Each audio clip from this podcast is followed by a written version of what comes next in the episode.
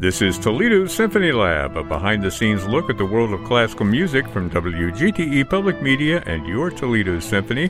I'm Brad Cresswell, and joining me in the studio today, all masked and socially distanced, are the Toledo Symphony's president and CEO, Zak Vassar. We also have the TSO's marketing director, Vanessa Gardner. And on the phone, we have Principal Second Violin and Artistic Administrator Merwin Siu and our intrepid music director, Alain Trudel. Boy, we've got the, the whole gang here th- today, don't we? It's Old Home Week at Toledo Symphony Lab. Yeah, it's Yeah. Old Home Week, definitely. What we are taking as our point of departure this concert, chamber concert, that is happening.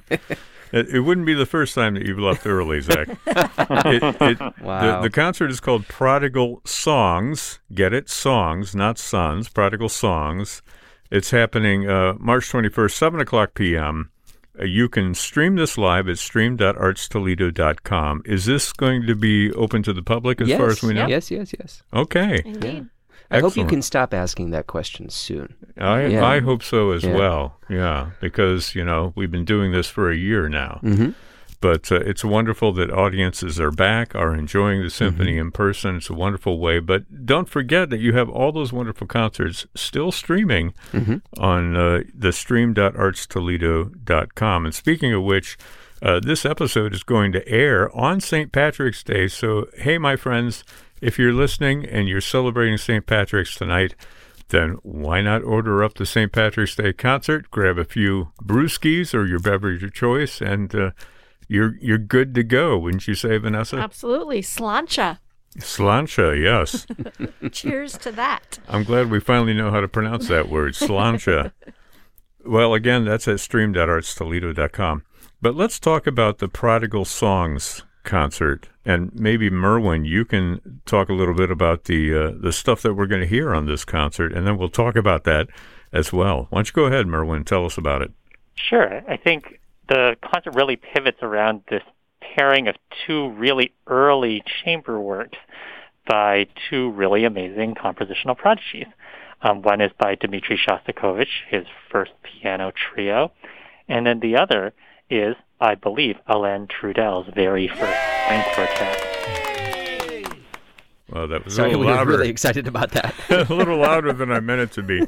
In case you didn't hear, that was by Alain Trudel. Alain Trudel's music featured on this concert. Okay, Merwin, go ahead. D- don't mind the interruption. oh, it's no problem. I'm used to it by now on this show. and then we're actually closing the program with another great compositional prodigy in Richard Strauss. While this is an early work of Strauss's, I don't think it would actually qualify as one of his like, you know, prodigal works. He's he was very much in his stride at the time he wrote Till Eulenspiegel. Um, that being said, we've got this really fun chamber arrangement, Till Eulenspiegel einmal anders, where basically we take the entire, oh, you know, four score instruments of the orchestra that typically perform Till and, you know, reduce it down to the necessary five. So it's really, The really necessary, the necessary five. The necessary five. It sounds like you're regressing into the Marvel universe again, Once again, yes, the Fantastic Four, the necessary five. exactly. Only five people are necessary to play Till Eulenspiegel. Yeah. the, No, the- no. the- the pranks aren't merry; they're just, you know, slightly sardonic. I said it, it felt more like the Jungle Book, like a, the necessary five. Oh yeah. like bare necessities. I get it. exactly. This from our resident composer. That's right. Well, there's a, a lot of stuff to unpack just with these three pieces Mm-hmm. uh, by Shostakovich, Strauss, and our music director, Alain Trudel. Um, why don't we take them in reverse order and talk about your piece first, Alain? Because this is an early work of yours. You know, you're included in this umbrella of, of prodigal songs. So tell us, uh, first of all, how old you were. Sort of set the scene for us about the composition of this uh, string quartet. Hey, remember this music? Yeah. It- Wow. Oh, yeah. Yeah. So, Okay. Alain, how old were you when you wrote this piece? What? It fits about with the music we're listening to. That's what I was thinking. Yeah, it's the end of the 70s, beginning of the 80s. Yeah. Um, I was uh, well. It, it's a few years. I wrote a little bit when I was 15, a little bit when I was 16.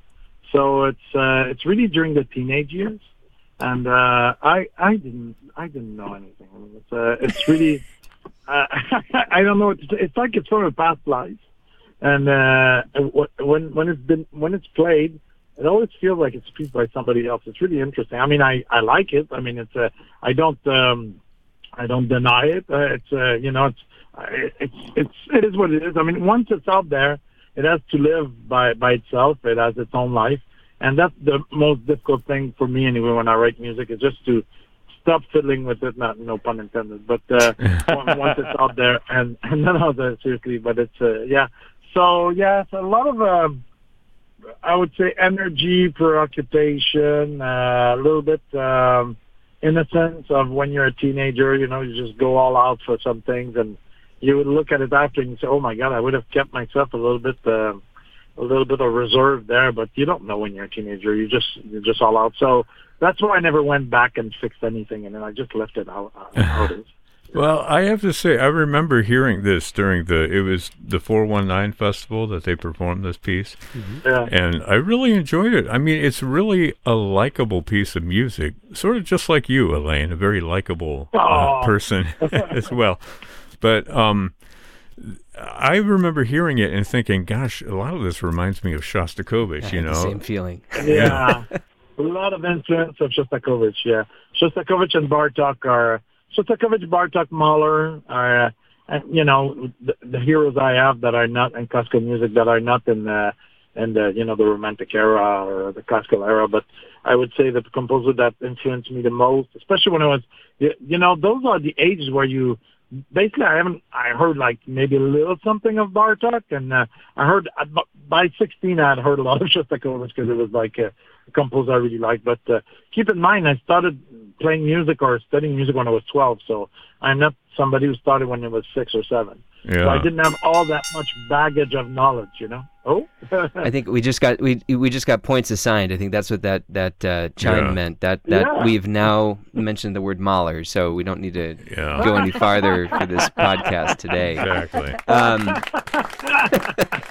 well, but all right, we'll see you next week. if if I may, I mean, it, it, I'm going to go out on a limb here and say that I remember hearing the performance. This is two Augusts ago, I think, mm-hmm. and um, you know, I, I, felt a fair amount of anxiety, honestly, because it was the first time I was hearing one of your compositions. We then heard another one of your compositions. I think that that September. To um, actually, that's not true. I think we had one of your compositions on your opening concert, didn't we? Yeah, yeah. Yeah, something very short. Yeah, right. It's difficult for me to talk about me, my music. I mean, I'm giving him a big effort. You know? But it, it is. But I, I remember just sitting and closing my eyes and falling into this music in such a beautiful way. And uh, I was speaking with, with Carly, who played cello in that performance, and, and she's so happy that we're performing it again and is excited to hear it because, you know, she was, of course, creating it at the moment. She wants to sit back yeah. and have the experience I had. But um, I'll be honest, I pushed really hard to to get this onto the Chamber Series this year, and because of those Shostakovich Alliance uh, or um, mm-hmm. reference points, I thought was really uh, appropriate that Merwin came up with the idea to pair it with uh, the the first uh, trio. Yeah. Um, but you, you, should really be proud of this. This is a yeah maybe a, a, a moment from your your teenage years, and, and I'm sure your your compositional chops have only uh, become more formidable since then. But you know, this is still a beautiful, beautiful piece of chamber music. Yeah, you got to own it, man. You know, you wrote it, you own it. You break it, you fix it. and, and, I mean, let, let, us face it. You you could have taken the easy way out. You could have written a trio instead of a quartet, and uh-huh. at that, a one movement, uh-huh. you know, fifteen minute trio, like like like old Dimitri did. well, I, I'm interested why you gravitated towards strings because you know we know you as a brass player, and strings can be kind of tricky to write for a string quartet. I'm, and you were a teenager. Were you studying uh, the string technique? I mean, what got you interested in doing a string quartet? Uh, Shostakovich string quartet. I, I That's And- it right and you there. know, Let me re- let me rescue Alain just a little bit from this because I could totally get it. When I was like 14 and a half, it was the first time I heard the Shostakovich First Violin Concerto, and it changed my life. It was it, this was a composer who somehow really captured the ability to kind of sublimate personal feelings and emotions, combine them with the world around him, and somehow transcend all of it. It's not just personal, it's not just geopolitical, it becomes universal, and yet it very much lives within his personal experience and his political experience. And it was life changing for me as a teenager. And uh, and like when you go to the string quartets, they're even more personal and they're even more vulnerable. And I think there's it's in a weird way there's almost a permission granted that like when you're listening to a Shostakovich string quartet, you go, oh my gosh, I can write like that. I'm allowed to put my heart that much out there, and that's it's liberating as a performer. I can't imagine it. It. It's probably similarly liberating as a composer to to say, I can write this melody that makes me feel the way I feel, and just put it out there. Yeah. Well, Merwin, we, we wait with bated breath for your string quartet, mm-hmm. definitely, for the Essential Five. Or right? trombone Oh. quartet. A quintet. It'll only be Show appropriate. five. Still waiting yeah, for you know, a that. big influence was also a big influence was also the the Juilliard uh, quartet uh, recording of all Bartok uh, string quartets. You know that old recording that's never been you know surpassed. Yeah. I was really big into, of course, the chord number two and four. And uh, I, I don't know. I mean, I'm, yes, I'm a brass player, but I, I didn't really listen to brass music. I mean, except on the jazz side. But on classical side, uh, when I was a, a younger a younger kid, uh, I wasn't too much into brass. It's really, really liked like, string music a lot. And uh, I want to rewind for just a second because something you'd said earlier, um, I, I never considered. The, you were um, starting to play music at, you said, age 12, yeah?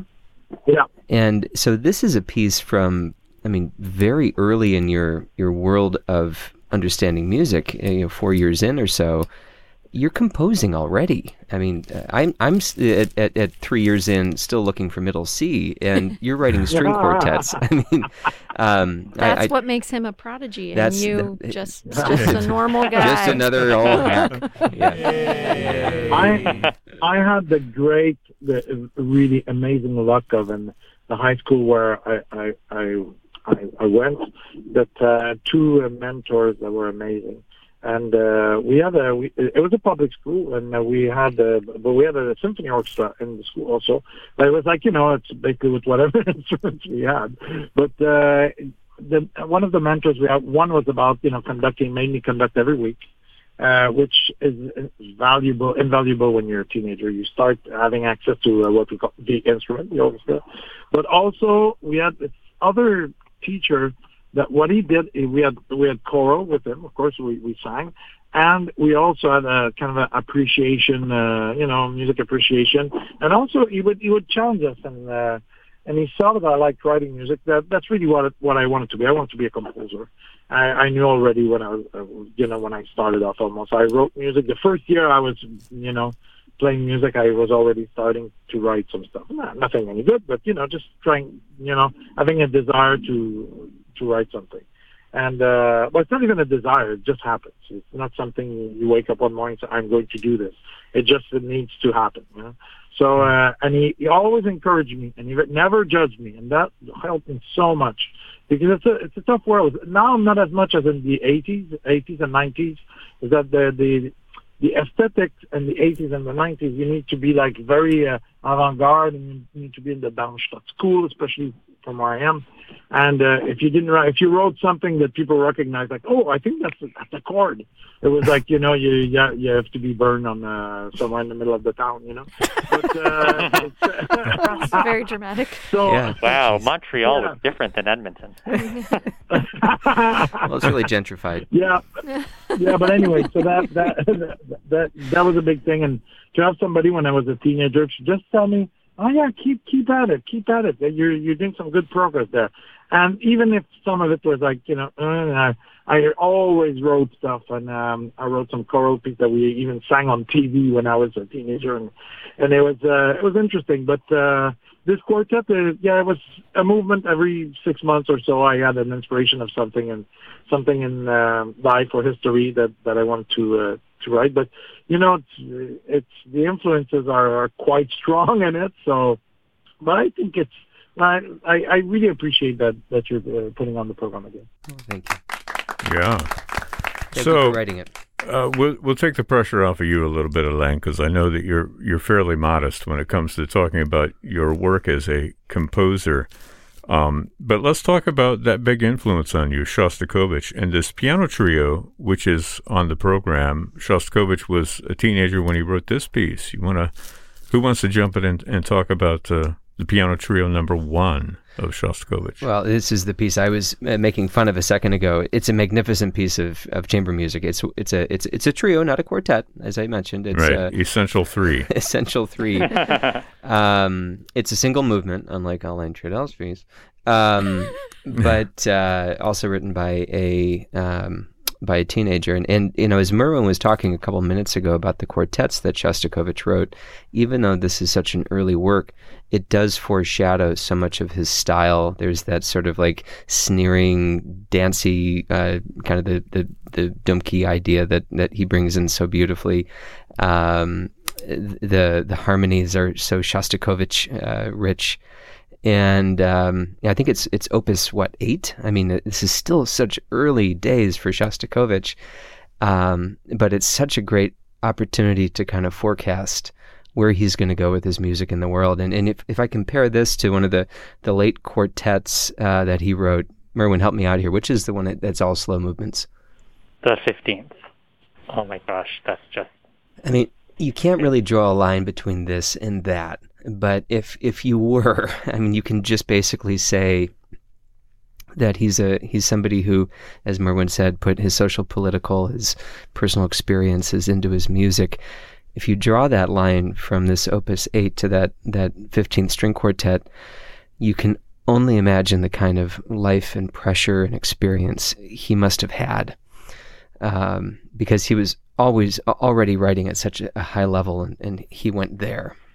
I think it, though that life and pressure that you talked about started really right around the time he was writing this piece. Mhm. His father died just a few months before that, and so he was basically uh, working. This was right around the time he was starting his kind of cinema piano sort Yeah. of thing. And so like, so on one hand he's um, you know playing all the time and getting paid for it. On the other hand, this is exactly the type of playing that he found was really kind of hampering his creative aspirations because he he couldn't really you know sit down and not have this these kind of like silent film scores that he was improvising not go through his head. And so i think that you really get that sense of somebody pushing through something.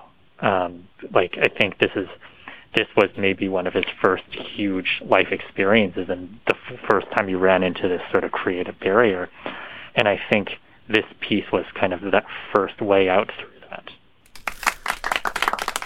Well, you may remember a few years ago we did kind of a, a, a prodigy episode where we had the violinist Blake Pouliot on, and I know that you know him very well, Alain. And, and it was about musical geniuses, and we did have a little prodigy quiz.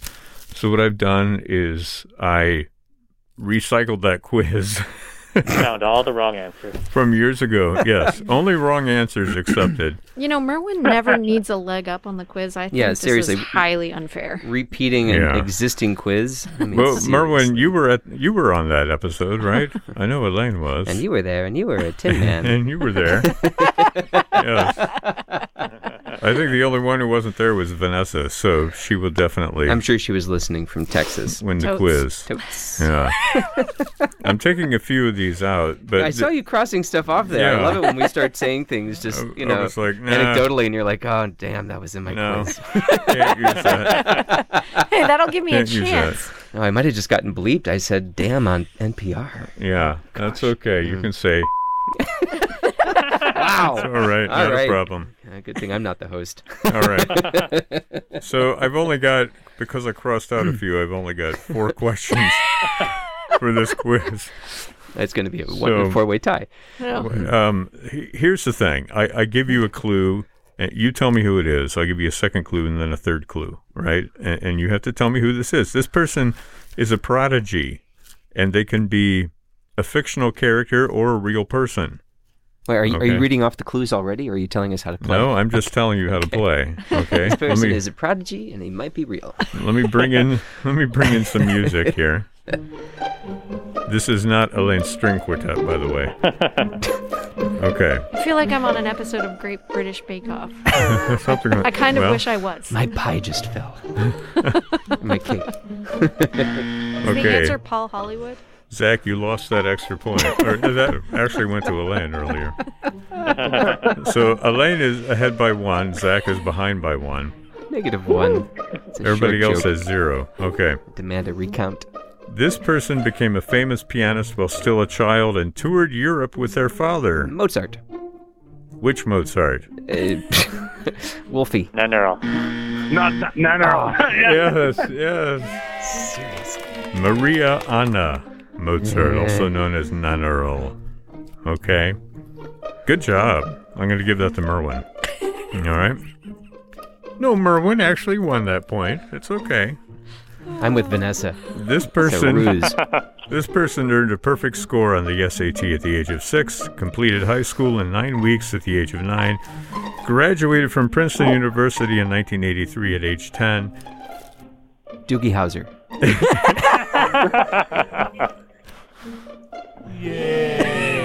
Yeah, you remember this from before. It, it seems like yesterday, doesn't it? Either that Wait, is that you really can- the answer? Yes. I mean, of course it was the answer. That was totally the answer. I think I'm, I calculated this graduation year. I'm going to start uncrossing out some of these from before. You Okay. have to give Merwin more chances to get more points. I see what you're doing. Yeah. This child, this child was playing four-hand piano arrangements alongside their father at age five. No clues? Okay. Started composing at age seven, and by 11, had written a famous ballet. His first opera came at age 21 and made him famous across Europe. Um, Prokofiev?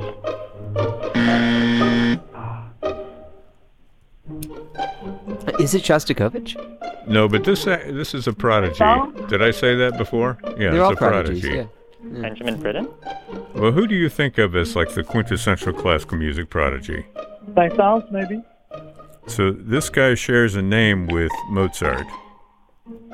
Mozart. Korngold. It's Korngold. Yes, it's Korngold. Eric Ah, okay, gotcha. Erich Wolfgang Korngold. Just Right. like Eric Wolfgang Mozart. Okay, here's the last one. Whew. When this Wolfgang person, Van Halen? which which is a, a real person, I like how it's- yes. I was like, did Van he play Halen. piano duets with his dad? It's possible. when when this now I okay. can't I can't unsee that. All right. Oh, bless. And now our listeners can't either. All right. When this person was eight months old, they smiled at their father's violin playing, but winced in pain whenever dad hit the wrong note. Who's Winston Payne? I'm sorry. I see one of the articles of the Confederates. I'm sorry. No, but I'm writing that down because that is a fabulous pseudonym.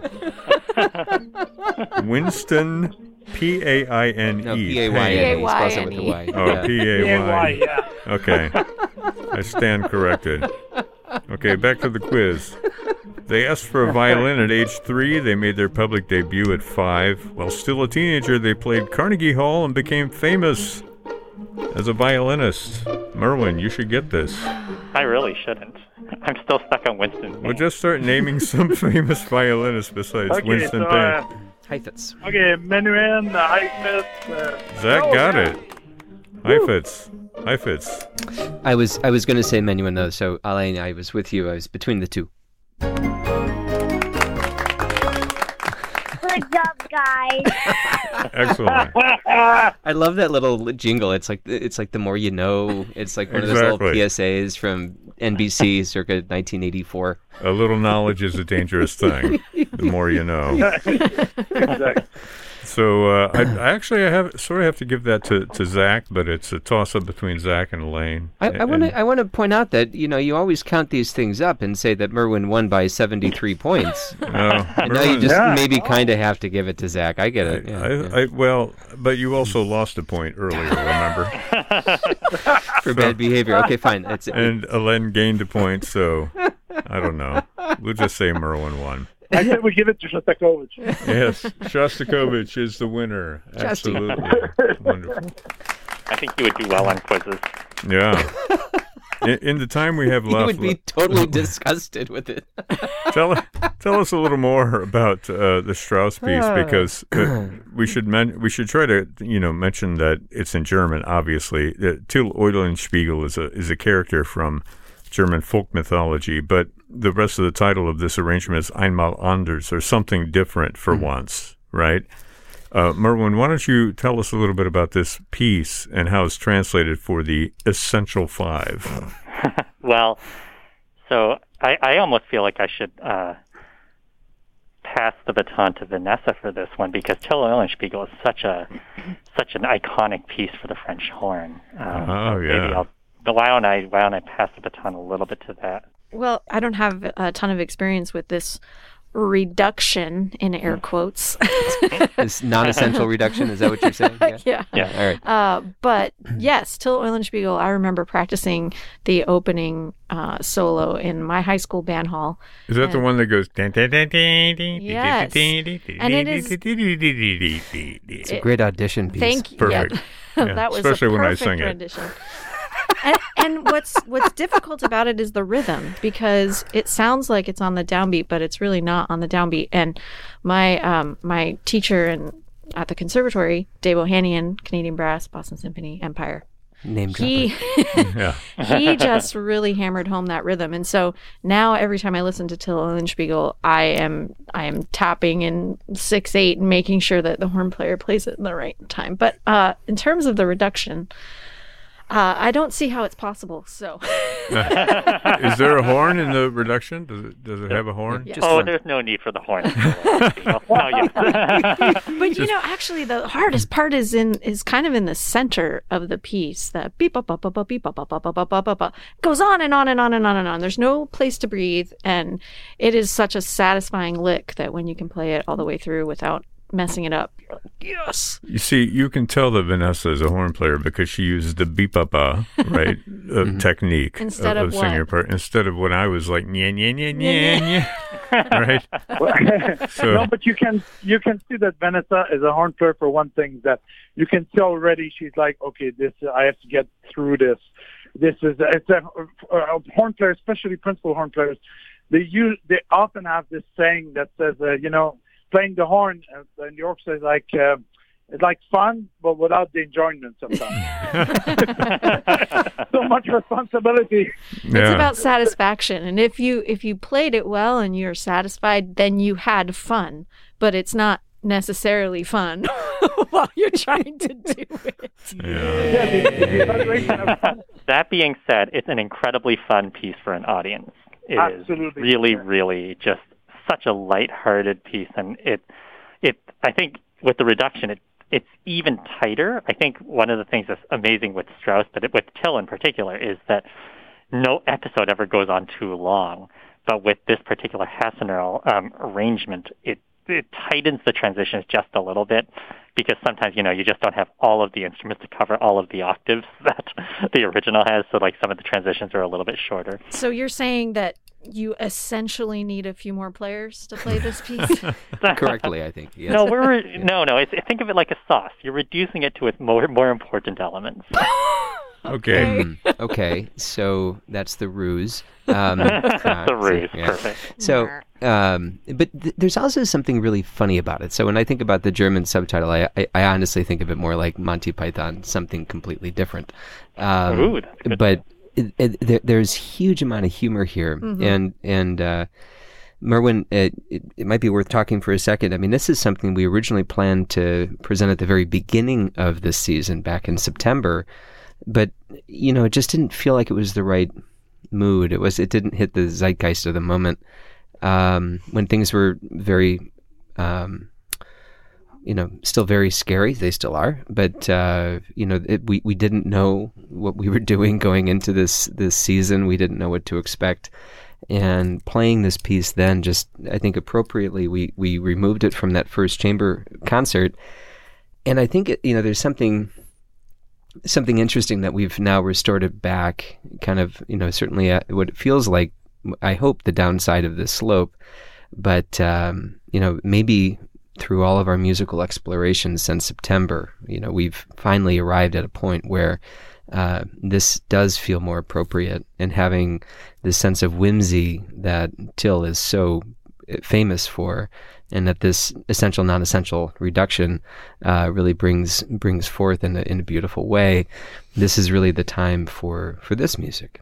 I think it's really it's a really great fo- follow up actually because we when we decided to reprogram our opening masterworks, uh, we also turned to re- a reimagined piece.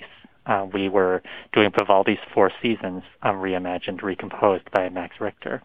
And in a way, this piece is also a reimagining. But now, I guess, if we, if a few, you know, uh, in a few months, in a few years, we can look back on this and laugh. This is exactly the type of piece that we would be doing it with. Yeah. It's like, yeah, and at, at this point, we decided to take Till Eulenspiegel and do it with five players. Five kazoos, right? I've always thought of it as kind of like cartoon music or like proto cartoon music. Yeah. When you hear it, you hear a lot of the Carl Stalling scores for Warner Brothers later on, Absolutely. Looney Tunes. Yeah, but there's still some great Straussian moments, though, from those big tone poems. Uh, that's I, I love how, as, as Merwin said, it's so compact uh, from Strauss' perspective, and that the original Till is so much shorter than, you know, Alpen Symphony.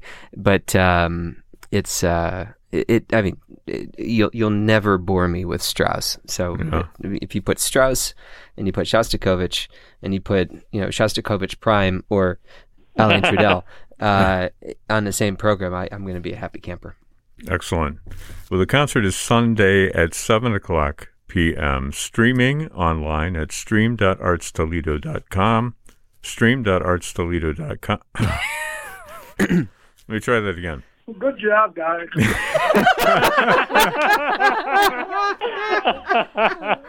Okay, excellent. I have a recording now of that. Um, so the concert is happening this weekend. It's uh, Sunday at, at 7 o'clock p.m. You can find it at stream.artstoledo.com if you want to watch it online.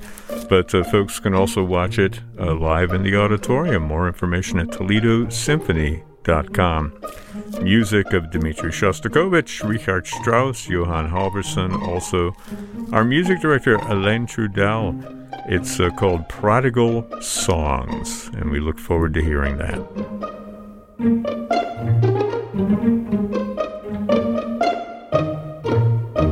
Program is a production of WGTE Public Media in collaboration with our sponsor, the Toledo Symphony, with generous support from the Rita Barber Kern Foundation. You can download episodes of this program as a podcast by going to our website at wgte.org/lab. You can also subscribe to us through your podcast app of choice, including Apple and Google Podcasts. Remember, you can check out all the upcoming events at the Symphony by visiting their website at toledosymphony.com and their various social media outlets on Facebook, Instagram, and Twitter. And you can find those streaming concerts from the TSO. Those are online at stream.artstoledo.com. My thanks to Zak Vassar, Vanessa Gardner, Merwin Siu, and Alain Trudel. I'm Brad Cresswell. You've been listening to Toledo Symphony Lab from FM 91.